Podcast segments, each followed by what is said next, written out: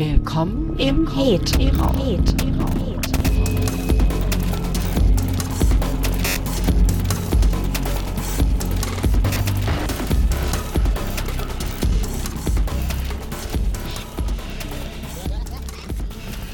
Hallo, willkommen zurück bei Kaffee und Kuchen oder eher Darth Forschungstorte, auch bekannt als El Nerdinger.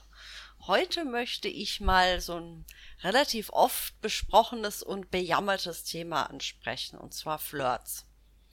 Manche denken oder fragen sich laut, ob Frauen und Männer jetzt nach der MeToo-Debatte überhaupt sorglos miteinander flirten können und sogar ins Bett gehen können oder sich verlieben können danach. Und ich sage, ja, das können wir immer noch. Wir müssen einfach nach wie vor unsere Köpfchen einschalten. Und da möchte ich direkt etwas sarkastisch einsteigen, weil ich habe von diversen Leuten von, aus verschiedenen Altersgruppen, von relativ jung bis älter, immer wieder von ominösen Flirtregeln re reden gehört. Also Sachen wie eine Frau lässt sich ansprechen, ein Mann spricht an. Oh, mal eine Frau wartet bestimmte Anzahl von Dates ab, bis sie jemanden küsst oder mit jemandem ins Bett geht und so andere Dinge. Ich würde sagen, schlagt euch die Scheiße aus dem Kopf und benehmt euch einfach nur respektvoll anderen Leuten gegenüber. Auch Leuten vom jeweils anderen Geschlecht hier im Hetenraum, die ihr spannend findet. Ja, vor allem die sollten ja besonders freundlich und respektvoll behandelt werden, denn ihr wollt ja was von denen. Und egal ob das erste Date nun einfach ein Kinobesuch ist oder gleich im Bett landet. Das Wichtige ist, man lernt sich kennen und so kennen, wie man das denn beidseitig möchte und es zählt die Intention und die Gefühle, die ihr euch gegenseitig vermittelt. Denn fühlt man sich wohl, ist das Erlebnis auch toll und damit auch eine erfolgreiche Begegnung oder ein erfolgreiches Date oder eine erfolgreiche Beziehung. Und diese altbackenen Regeln, die ich ja eben erwähnte, ja, die haben ja natürlich einen gewissen Hintergrund, gewisse traditionelle Wurzeln, die in der Realität nicht so gut anwendbar sind.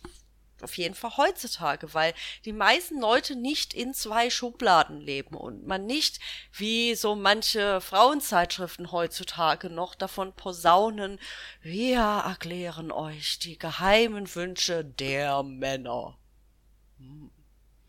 Die amorphe Masse der anderen Hälfte der Menschheit möchte genau eine Sache.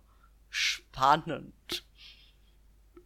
Ist das irgendwie durch Studien von amerikanischen Wissenschaftlern rausgefunden worden? Ich frage ja einfach nur der Neugierde halber. Aber ich möchte ehrlich eher sagen, dass wer ein Gefühl dafür entwickelt, jemanden zu erkennen, auch auf ersten oder zweiten Blick sieht, oh, dieser Mensch könnte so oder so ticken, hat's leichter mit dem Flirten. Da braucht man keine Regeln, man muss die Augen aufmachen und eben den Kopf einschalten. Oder hinhören. Es braucht keine Tricks oder Taktiken, es braucht einfach Menschenkenntnis und vor allem Respekt. Und was dazu auch gehört, ist, das klingt wieder sehr offensichtlich, sich selbst kennen, um andere kennenzulernen. Das heißt, wenn ich mich gut kenne und weiß, wie ich auf etwas reagiere, kann ich Empathie entwickeln. Und auch wenn vielleicht meine Emotionen oder mein Erleben nicht eins zu eins von mir auf jemand anders geschossen werden kann, gibt es genug Gemeinsamkeiten zwischen uns Menschen, um eben das Wissen aus dem eigenen Erleben auf das auf das Tun oder das Handeln gegenüber einem anderen Menschen anzuwenden, um einen bestimmten Effekt auszulösen easy, oder? Und dann stellt sich die größte Frage eben bezüglich des eigenen Empfindens. Was finden wir denn ganz tief drin? Ich sage echt mal egoistisch, ganz tief drin. Was finden wir Menschen das Tollste am Flirten, am Verknalltsein oder auch an so einem sportlichen One-Night-Stand? Es ist was ganz Einfaches. Es ist das Gefühl, dass da jemand ist, der einen erkennt und das, was dieser Mensch erkennt hat in einem selbst, mag. Man fühlt sich verstanden. Oh, es gibt auch sogar oft so ein Gefühl der Freiheit, die man hat, weil man kann man selbst sein. Ganz klassisch hat man diese, diese Sache, wenn jemand eine Affäre hat in äh, außerhalb einer monogamen Beziehung, dass man plötzlich jemand trifft, der einen viel, viel besser versteht als der olle Ehemann zu Hause auf dem Sofa.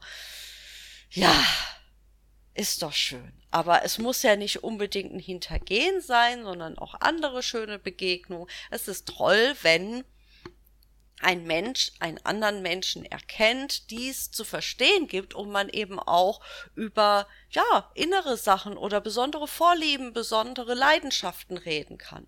Und ich würde einfach sagen, es ist sexy. Also für einen selbst, wenn man das Gefühl hat, gemein zu sein und das Gegenüber, also für mich der Kerl oder für einen Mann die Frau, sich einem widmet. Das ist toll, es fühlt sich sexy an, es ist schön. Also lohnt es sich auch sowas zu geben, um das zu erhalten. Und da ist es einfach besser, vielleicht so manche altbackene Regel lieber aus dem Fenster zu schmeißen.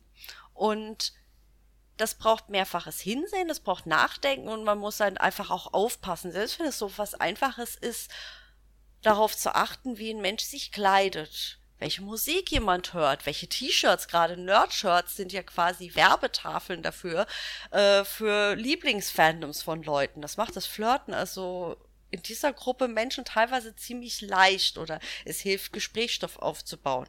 Und wenn es dann um körperliche Attribute gibt, die natürlich angesprochen werden können, weil sich der Mensch natürlich sexuell zum Körperlichen natürlich hingezogen fühlt, müsste man vielleicht ein bisschen, vor allem am Anfang, vorsichtig sein. Aber generell einfach jemandem zu sagen, dass man gepflegt ist oder oh, sportlich oder was auch immer, ist in Ordnung, weil das mehr ein Anerkennen ist, dass dieser Mensch sich selbst äh, pflegt, dass dieser Mensch auf sich selbst achtet und ich jetzt das erkenne und das findet, findet dann der andere Mensch toll und sagt, ja, doch, ich gebe mir auch gerne Mühe und fühlt sich bestätigt. Genauso körperliches Attribut, wovon ich jetzt ausgehe, korrigier man mich bitte, falls ich da falsch liege, aber ich habe den Eindruck, dass wenn jetzt jemand ein besonders kunstvolles Tattoo hat und äh, darauf angesprochen wird, ist das meist kein plattes Kompliment, sondern auch ein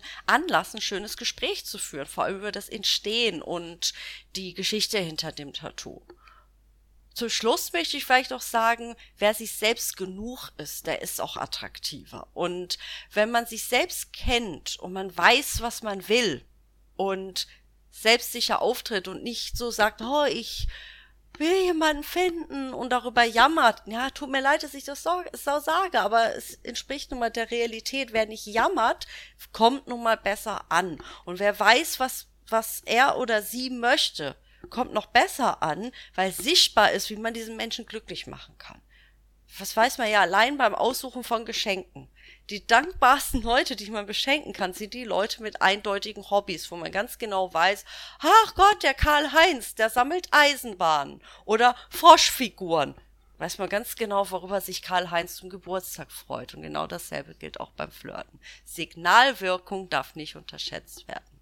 Und zum Schluss möchte ich vielleicht noch anmerken, Bemerkungen über den Körperbau, also die vor allem so mit sexy in Verbindung äh, gebracht werden können. Gerade von Männern zu Frauen. Ja, es ist ermüdend, wenn man als Frau immer wieder darauf angesprochen wird, hübsch zu sein, eine Dekoration zu sein. Genauso wie es Männer zurecht nervt, wenn sie irgendwo sind und dann kommt jemand in einen Raum rein und sagt, ich brauche mal ein paar starke Männer, wenn es etwas zu tragen gibt. Dabei können eigentlich alle meist außer sie haben gesundheitliche Gründe, etwas tragen. Und je mehr Menschen oder Hände anpacken, desto schneller ist sowas auch erledigt. Und diesen Frust, den Männer haben gegenüber solchen Sprüchen, können sie vielleicht dann auch ein bisschen so übersetzen und vielleicht noch etwas verstärken, um zu sehen, wie es sich als Frau anfühlt, immer wieder auf den Körper reduziert zu werden. Es ist nicht sexy, es ist nicht toll und man fühlt sich als Mensch nicht wahrgenommen, sondern nur als ein Stück Fleisch. Und nee, funktioniert nicht. Also ich würde es lieber anders versuchen. Und das Gegenüber als Individuum wahrnehmen und eben zeigen, hey, ich meine dich und ich finde deine Vorlieben toll und ich finde deinen Stil toll, weil ich habe einen ähnlichen Stil wie du und hey, lass uns darüber austauschen. Das ist sexy. Darüber kann man Beziehungen aufbauen. Habe ich ja auch selber schon gemacht. Also meine Partner habe ich sehr viel durch, äh, eigentlich fast nur durch geteilte Interessen, Vorlieben und auch kulturelle Dinge kennengelernt. Das funktioniert ganz gut. Und noch zum Schluss möchte ich noch beigeben Geschlechterrollen. Ja, die können hilfreich sein beim Flirten. Die sind für mich eher wie ein Gewürz denn als Hauptzutat anzuwenden. Denn feste Vorgaben nehmen uns Möglichkeiten, die nehmen uns Spontanität. Stattdessen können wir dieses Gewürz Geschlechterrolle auch mal umkehren und als Frau auch mal einem Mann flirtig die Tür aufhalten und einfach mal dieses Gespräch über das verdammte Tür aufhalten endlich sterben lassen. Und damit lasse ich euch in die Nacht oder in den Tag, wann und wo auch immer ihr seid. Ich wünsche euch noch eine schöne Zeit. Eure Forschungszeit.